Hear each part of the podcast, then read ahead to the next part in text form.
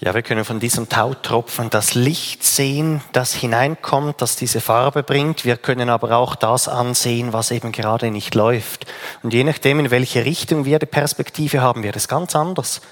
In dem Maß, wie die Herrlichkeit Gottes groß vor uns steht, bekommt das dermaßen Dominanz, dass andere Dinge häufig dann ganz, ganz klein sind.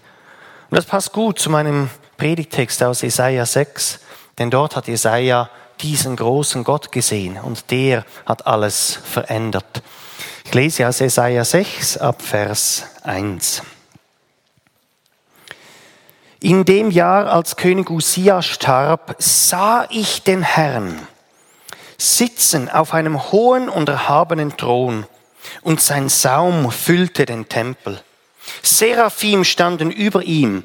Ein jeder hatte sechs Flügel. Mit zweien deckten sie ihr Antlitz, mit zweien deckten sie ihre Füße und mit zweien flogen sie. Und einer rief zum anderen und sprach, Heilig, heilig, heilig ist der Herr Zebaoth. Alle Lande sind seiner Ehre voll. Und die Schwellen bebten vor der Stimme ihres Rufens und das Haus wurde voll Rauch. Wir schreiben das Jahr 740 vor Christus, also kurz bevor das Nordreich Israel von den Assyrern eingenommen wurde. Das Nordreich hat gesündigt, das Südreich auch, und der Prophet hatte immer wieder das Volk auf die Sünden hingewiesen, aber ohne Erfolg. Und jetzt kam diese notvolle Situation für den Propheten, für das Volk und in diese Situation hinein ganz unverhofft diese Vision. Und Jesaja sieht Gott auf dem Thron sitzen. Was ist das für eine Schau? Oder Jesaja, der war von äh, königlichem Geschlecht und somit nicht Priester. Das heißt, er durfte nie ins Heiligtum hineingehen. Er wusste nicht, wie das dort drinnen aussieht. Und jetzt hatte er diese Vision in diesem Tempel und sieht genau das. Er sieht das, was man eigentlich gar nicht sehen kann. Denn das Allerheiligste ist ja im Dunkeln. Man kann dort den Thron gar nicht sehen. Und jetzt sieht er den Tempel voll Rauch von der Gegenwart des Herrn und er spürt, wie der Boden sich bewegt angesichts dieser Herrlichkeit von Gott. Oder die Stiftshütte und noch vorher also Stiftshütte und später dann der Tempel, das war ja gerade der Ausdruck von dem, dass man sich Gott nicht nahen kann. Denn da war die Umzäumung, das heißt hinein in den Tempel, äh, in die Umzäumung hinein durften ja nur die Juden gehen. Und in den Tempel hinein wiederum nur die Priester. Und innerhalb der Priesterschaft durfte nur der Hohenpriester einmal im Jahr, dann im Herbst ins Allerheiligste hineingehen. Aber ansonsten geht das nicht. Gott zeigt damit, ich bin heilig und alle Menschen sind sündig. Man kann sich nicht einfach nahen und jetzt sieht sich Gott in dieser Vision genau eben vor diesem Gott stehen. Und er sieht all die Engelwesen, die da sind, diese Seraphim. Der eine ruft zum anderen, heilig, heilig, heilig ist der Herr Zebaoth. Jahwe Zebaoth, das ist hebräisch und bedeutet Herr der himmlischen Heerschare. Das heißt, das ist dieser Gott, der alles im Griff hat. Er dirigiert die himmlischen Heere. Ihm ist nichts irgendwie übergeordnet, sondern er ist der Höchste. Und er dirigiert, er hat Einfluss auf alle und auf alles in dieser Welt. Eben, alle Lande sind seiner Ehre voll. Gott ist dermaßen groß, dass er jederzeit und überall gleichzeitig sein kann. Und ob nun die Menschen ihn anbeten oder nicht, er ist immer und ewig der Anbetungswürdige. Und die Engelwesen gaben immer und immer wieder den Lobpreis, die Ehre zu Gott und sie proklamierten seine Heiligkeit. Heilig bedeutet ja abgesondert sein. Und im Zusammenhang hier mit Gott bedeutet es abgesondert sein, abgeschieden sein von der Sünde. Darum durfte ja auch niemand ins Allerheiligste hineingehen im Tempel drinnen, sondern man ist getrennt. Der Mensch, auch wenn er noch so fromm lebt, ist eben immer auch noch sündig. Und ein heiliger Gott kann nicht mit sündigen Menschen zusammen sein. Der Mensch würde sofort sterben. Jesaja war der Text auch bekannt von 2. Mose 20 ab Vers 18. Da heißt es im Zusammenhang mit dem Erhalt der zehn Gebote, alles Volk wurde Zeuge von dem Donner und Blitz und dem Ton der Posaune und dem Rauch. Da ist mir im Ausdruck etwas abgeschnitten. Ähm, und dem Rauch des Berges. Ah, Berges heißt das. Gut. Als sie aber solches sahen, flohen sie und blieben in der Ferne stehen und sprachen zu Mose, rede du mit uns, wir wollen hören. Aber lass Gott nicht mit uns reden, wir könnten sonst sterben. Mose aber sprach zum Volk, fürchtet euch nicht, denn Gott ist gekommen, euch zu versuchen, damit ihr es vor Augen habt, wie er zu fürchten sei, und ihr nicht sündigt. So stand das Volk von ferne aber Mose nahte sich dem Dunkel, darin Gott war. Als Mensch, und das wusste Jesaja, können wir vor Gott nicht bestehen. Wenn wir als Mensch direkt vor Gott kommen, wäre höchstens der Tod noch da. Und Jesaja war sich dieses Umstandes bewusst. Das heißt, jetzt sieht er etwas, was man eigentlich gar nicht sehen darf. Oder er sieht Jesaja, er sieht, Jesaja sieht Gott auf dem Thron und dabei sieht er, dass der Saum den Tempel erfüllte. Der Saum, es war so im Tempel drin, der war 10 Meter breit, 15 Meter hoch und 20 Meter tief. Und dann kam dieser Vorhang und dahinter dann nochmals 10 Meter im Allerheiligsten äh, hinten dran. Und jetzt erfüllt alleine schon der Saum vom Mantel von Gott diesen ganzen Tempel. Das heißt, Jesaja sieht nicht einfach da vorne irgendwo auf dem Thron einen Mann so irgendwie von gleicher Größe wie er selber ist, sondern er sieht von Gott nur den Saum des Mantels. Und selbst das ist ja wiederum nur ein Bild, denn Gott ist ja Geist. Und niemand hat Gott je schon mal gesehen. Also Gott wird da als Anthropomorphismus beschrieben, also in einer Form beschrieben, dass man ihn irgendwie überhaupt beschreiben kann. Gott wird hier mit menschlichen Zügen beschrieben, damit wir irgendwie Gott äh, beschreiben können. Aber Gott hat in dem Sinne selbstverständlich keinen Mantel an.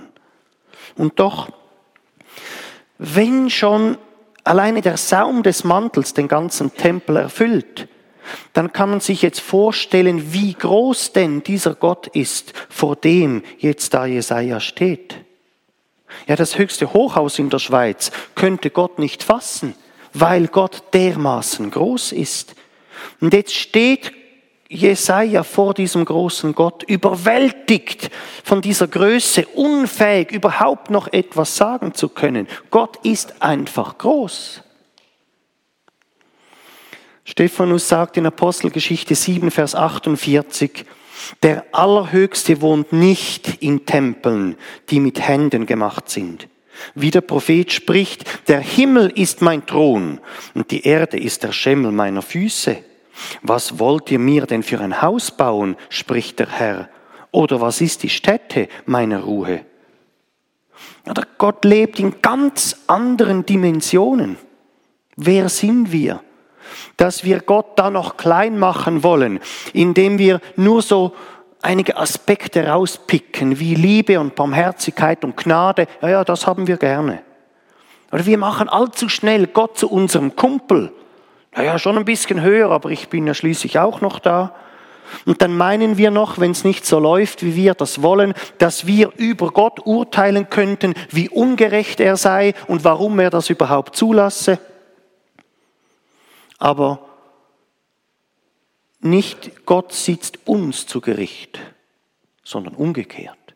Wir sitzen Gott zu Gericht. Als der Tempel eingeweiht wurde, da sagt Salomo in 1. Könige 8, 27, sollte Gott wirklich auf Erden wohnen? Siehe, der Himmel und aller Himmel, Himmel können dich nicht fassen. Wie sollte es denn dies Haus tun, das ich gebaut habe? Ja, selbst als Salomo den Tempel gebaut hatte, ihm war bewusst, da wohnt nicht wirklich Gott. Denn Gott ist unfassbar für uns. Wir können uns das gar nicht vorstellen, wie das mit Gott geht. Unser Gehirn ist zu klein. Da sagt uns doch die Bibel, Gott ist ewig. Ja, ja, das können wir schon so in der Bibel lesen. Nur was bedeutet denn das? Dass es eine lange Zeit gibt, ja, das können wir irgendwie noch nachvollziehen. Aber was soll denn schon heißen? Ewig. Gott ist allgegenwärtig. Ja, wir wissen, was es bedeutet, mal da, mal da zu sein. Aber dass Gott immer überall gleichzeitig ist, ja, das können wir uns nicht vorstellen. Wir können diese Beschreibung zwar aus der Bibel nehmen, aber Allgegenwart können wir inhaltlich nicht füllen. Gott ist allwissend. Ja, wir wissen, was es bedeutet, ein bisschen mehr oder ein bisschen weniger zu wissen, eine Sechs oder eine Vier zu schreiben irgendwo in der Schule. Aber was heißt denn schon allwissend? Wir würden ja glatt erdrückt werden, wenn wir allwissend wären. Gott ist allmächtig. Ja, wir wissen, was ein, ein starker Präsident ist und trotzdem kann man sich fragen, sind denn die Präsidenten so stark? oder zeigen uns nicht die verschiedenen Krisen, die wir haben, dass der Mensch eben keine Übersicht hat über das, was in der Welt geschieht. Und dann kommt wieder die nächste Partei und sagt, wir haben es im Griff. Naja, nach zwei Jahren kommen dann schon wieder die Nächsten und versuchen sich dann in Stellung zu bringen. Gott ist unendlich. Gott hört nicht auf zu sein in Raum und in Zeit. Er ist in Wahrheit unabhängig und, unvoll, äh, er ist unabhängig und vollkommen. Er ist erhaben und unveränderlich. Oder die einzige Konstante auf dieser Welt ist, dass alles sich wandelt. Aber Gott ist dermaßen perfekt. Er braucht sich nicht zu wandeln. Ja, wie geht es jetzt Jesaja? Angesichts dieses riesigen Gottes. Vers 5. Da sprach ich, wehe mir, ich vergehe, denn ich bin unreiner Lippen und wohne unter einem Volk von unreinen Lippen.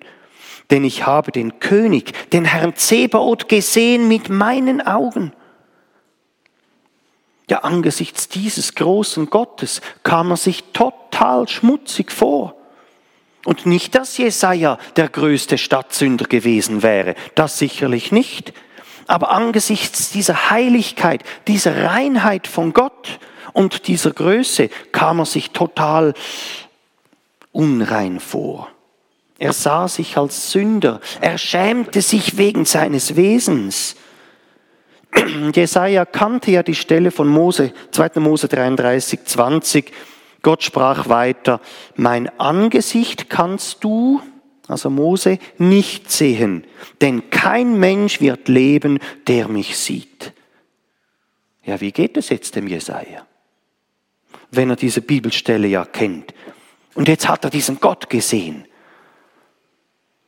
Ich denke, nur der, der Gott nicht kennt, hat das Gefühl, ich kann vor Gott schon bestehen.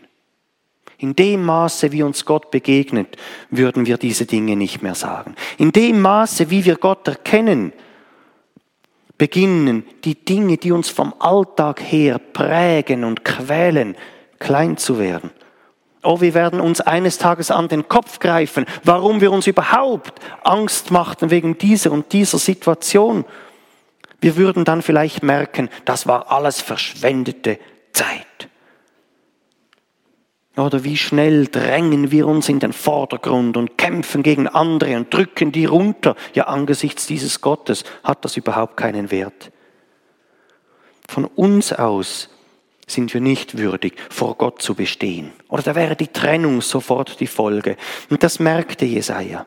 Er merkte über seinem eigenen Leben, ja, er merkte, dass das ganze Umfeld, ja, die ganze Welt total im Argen liegt. Aber er erkannte das nicht, weil jemand zu, weil jemand zu ihm kam und gesagt hatte, hey du Jesaja, du bist im Fall auch ein Sünder. Das brauchte man ihm nicht zu sagen, sondern weil Gott sich ihm offenbarte, war das dann einfach die logische Folge. Oder wenn wir nur etwas tun, weil wir etwas tun müssen, weil es gesagt ist, hey, tu mal Buße, das ist nicht von ihnen, sondern wir reagieren, wir handeln, wir dienen dem Herrn, weil wir Gott sehen. Aus der Erkenntnis Gottes heraus wirken wir. Vers 6. Da flog einer der Seraphim zu mir und hatte eine glühende Kohle in der Hand, die er mit der Zange vom Altar nahm, und rührte meinen Mund an und sprach, siehe, hiermit sind deine Lippen berührt, dass deine Schuld von dir genommen werde und deine Sünde gesühnt sei. Ja, Gott hätte das Recht, uns alle zu verdammen. Denn niemand ist von sich aus würdig, vor Gott zu bestehen, aber Gott hat vorgesorgt. Bei Jesaja kam ein Engel, der hatte eine Kohle vom Altar in der Hand. Der Altar war ja der Ort, wo Sündenvergebung oder Sünde getilgt wurde. Und gemäß Hebräer 13, Vers 10 haben auch wir heute einen Altar. Das ist für uns das Kreuz. Da hat Jesus unsere Schuld auf sich genommen. 2. Korinther 5, 21. Unsere Sünden sind mit Christus ans Kreuz genagelt worden. Kolosser 2, 14. Und da ist Jesus für uns stellvertretend verdammt worden. Galater 3, 13. Ja, er war sogar eine Zeit lang von Gott getrennt. Ja, wie war es bei Jesaja? Die Kohle an sich, die hat ja keine Sündenvergebung gebracht, sondern da musste man ein Opfertier schlachten. Das war aber bei Jesaja nicht das Problem. Der hat ja schon häufig geopfert. Es ging bei Jesaja nicht um die Frage, gehöre ich zum Volk Gottes oder nicht. Das war eh klar. Aber angesichts dieses Gottes konnte er das nicht mehr richtig glauben, nicht mehr richtig fassen, dass Gott ihn wirklich gerecht gesprochen hätte. Ja, im normalen Alltag schon, aber jetzt, wo er Gott sah, war das für ihn nicht mehr klar. Und Gott musste ihm zuerst einmal ein Zeichen geben, du, ich habe dir wirklich vergeben. Und so kommt diese Kohle, diese Sache wurde für ihn wieder klar. Unser Heil baut nicht auf den guten eigenen Taten auf. Es ist nicht so, dass wir mit guten Taten irgendwelche schlechte Taten dann neutralisieren könnten, sondern unsere Gerechtigkeit ist uns geschenkt von Gott. Und deswegen kann ich vor Gott bestehen. Oder wie Jesaja, er konnte nicht vor Gott bestehen, weil er selber gut war, sondern weil Gott ihm vorhin schon vergeben hat. Und so hat sich Gott bei ihm gezeigt durch diesen Engel, die Schuld ist wirklich vergeben und jetzt erst ist er wieder fähig, überhaupt zu hören, was sagt denn jetzt Gott? Vers 8. Und ich hörte die Stimme des Herrn, wie er sprach, wen soll ich senden? Wer will unser Bote sein? Ich aber sprach, hier bin ich, sende mich. Und er sprach, geh hin und sprich zu diesem Volk. Jetzt hat Jesaja mitbekommen, dass Gott in die ganze Runde gefragt hat, wen soll ich senden? Also nicht nur Jesaja wurde gefragt, sondern alle auch rundherum. Es ist das Verlangen dieses heiligen Gottes, dass seine Heiligkeit den Menschen offenbart wird. Den Menschen dieser Welt, die ja keine Ahnung haben von Gott, Menschen, die das Gefühl haben, wie gut und recht sie doch seien. Menschen, die nicht erkennen, wie abgrundtief verloren sie sind. Da sitzen Menschen im tiefen Loch unten und haben immer noch das Gefühl, wie gut und frei sie eigentlich seien. Sie wähnen sich der Freiheit, tun und machen zu können, was sie wollen, aber erkennen nicht einmal, dass er selbst ihr Wille sogar gefallen ist. Ja, Gott hat uns schon mit einem freien Willen geschaffen, aber der ist halt auch mit dem Sündenfall mitgefallen. Luther hatte so gesagt, wir haben einen geknechteten Willen. Unser Wille ist eben gerade versklavt unter die Sünde. Darum kann der Mensch eben nicht einfach frei sagen, von jetzt an höre ich auf zu sündigen. Ja, probier das mal. Geht ja nicht mal als Christ. Das geht eben nur, weil Christus uns frei macht von der Sünde, erst recht, wenn es eine Sucht ist. Aber genau diesen Menschen soll geholfen werden. Das ist das Anliegen von Gott. Wen soll ich senden?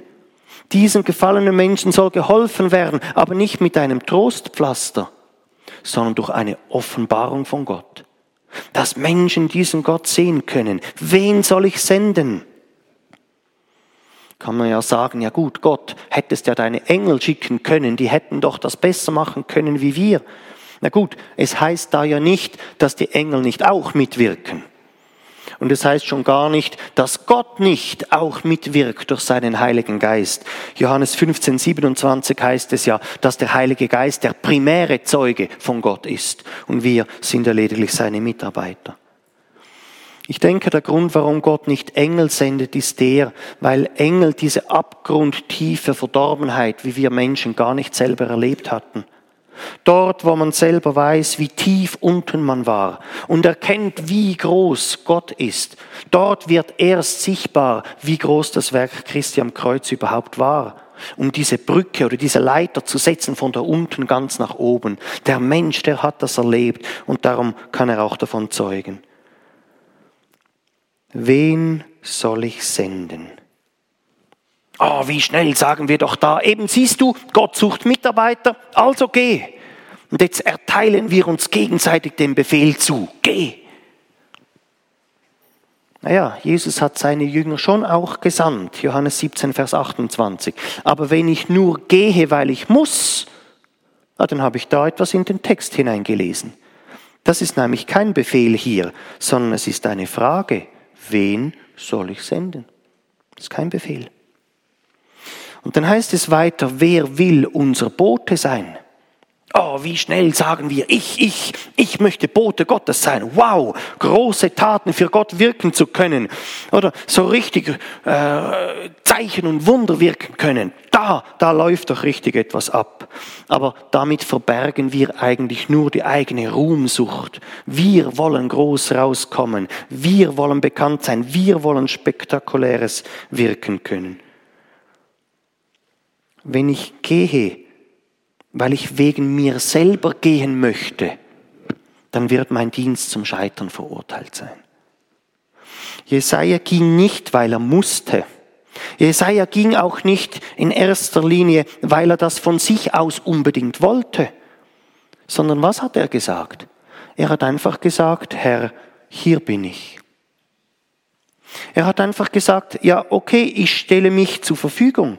Wenn du mich gebrauchen kannst, okay, da bin ich. Du kannst mit mir machen, was du willst. Ich will dein Diener sein, der aber deinen Willen ausführt. Und darum hat er ergänzt, sende mich.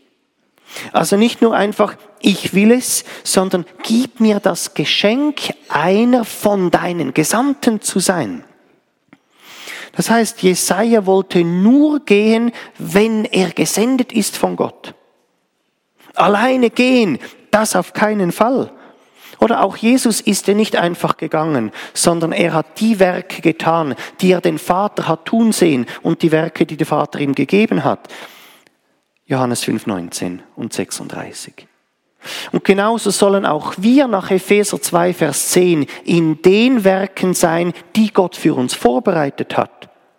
Also nie ohne Sendung gehen, und Jesaja wollte eben ein Gesandter sein und nicht einfach gehen, um groß da zu sein. Er sagt, ich will dein Gesandter sein. Ja, wenn Gott nicht sendet, dann lieber nicht.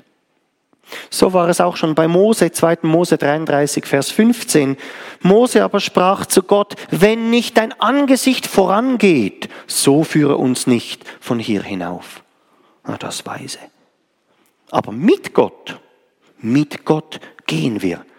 Gesandter zu sein ist also nicht ein Müssen, sondern es ist das größte Privileg der Welt.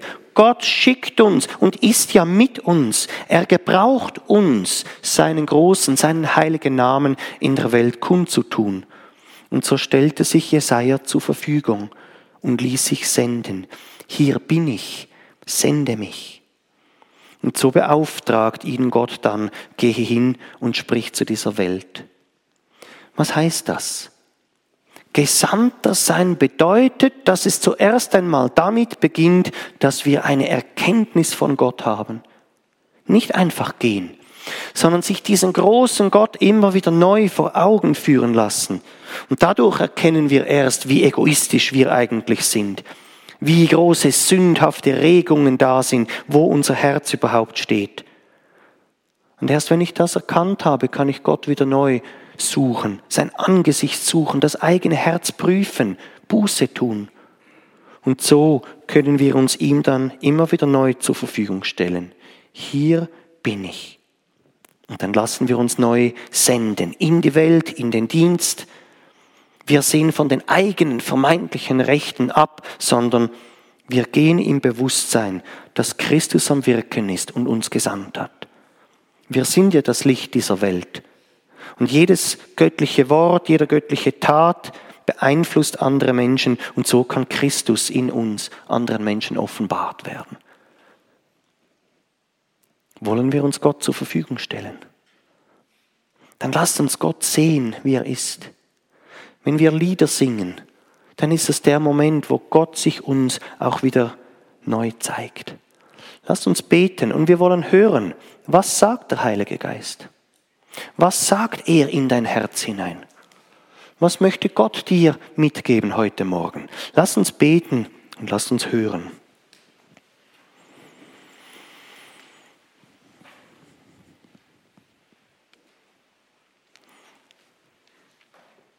Herr, wenn wir solche Texte lesen, wie gewaltig und riesig du bist, dann können wir nur unsere Knie beugen und sagen, Herr, wir von uns aus sind nichts, sondern du bist groß, du bist herrlich. Herr, öffne uns noch viel, viel mehr die Augen, dass wir dich als riesigen Gott sehen als Gott, der das ganze Universum geschaffen hat, als der, der alles in der Hand hat und steuert und allemal alles weiß und jederzeit überall ist. Öffne uns die Augen. Mach du dich selber groß in unseren Herzen, dass unsere Gedanken auf dich gerichtet sind und nicht auf das von der Erde, was vielleicht nicht gerade läuft. Hilf uns, den Blick auf dich gerichtet haben zu können. Und wenn du vielleicht sagst, mein geistliches Leben ist trocken geworden in letzter Zeit, ja, dann sag's ihm doch. Jesus, ich brauche eine neue Offenbarung von dir. Wir brauchen alle immer wieder neu diese Begegnung mit ihm. Ohne Begegnungen trocknet das geistliche Leben aus. Jesus, schenke mir neu eine Begegnung mit dir dass mir wieder etwas Neues aus deinem Wort aufgeht, dass ich dich bis in die Emotionen hinein wieder neu erfahre, dass ich ein Wunder leben kann, wie auch immer. Vielleicht ruft dich Gott heute Morgen in einen Dienst. Vielleicht klopft er deine Herzenstüre, dann kannst du sagen, hier bin ich. Was hast du vor? Vielleicht bist du in einem Dienst drinnen und du möchtest einfach neu Gesandter von Gott sein. Ja, sag ihm das. Gott schicke mich wieder neu. Das muss nicht ein neuer Dienst sein, aber schicke mich wieder neu, dass ich bewusst von dir Gesandter bin. Dass, wenn es auch mal schwierig wird, du aus der Berufung her einfach weißt, da bin ich am richtigen Ort und du kannst durchziehen. Heiliger Geist, tue du dein Werk unter uns. Denn wir brauchen dich immer wieder neu. Halleluja. Amen.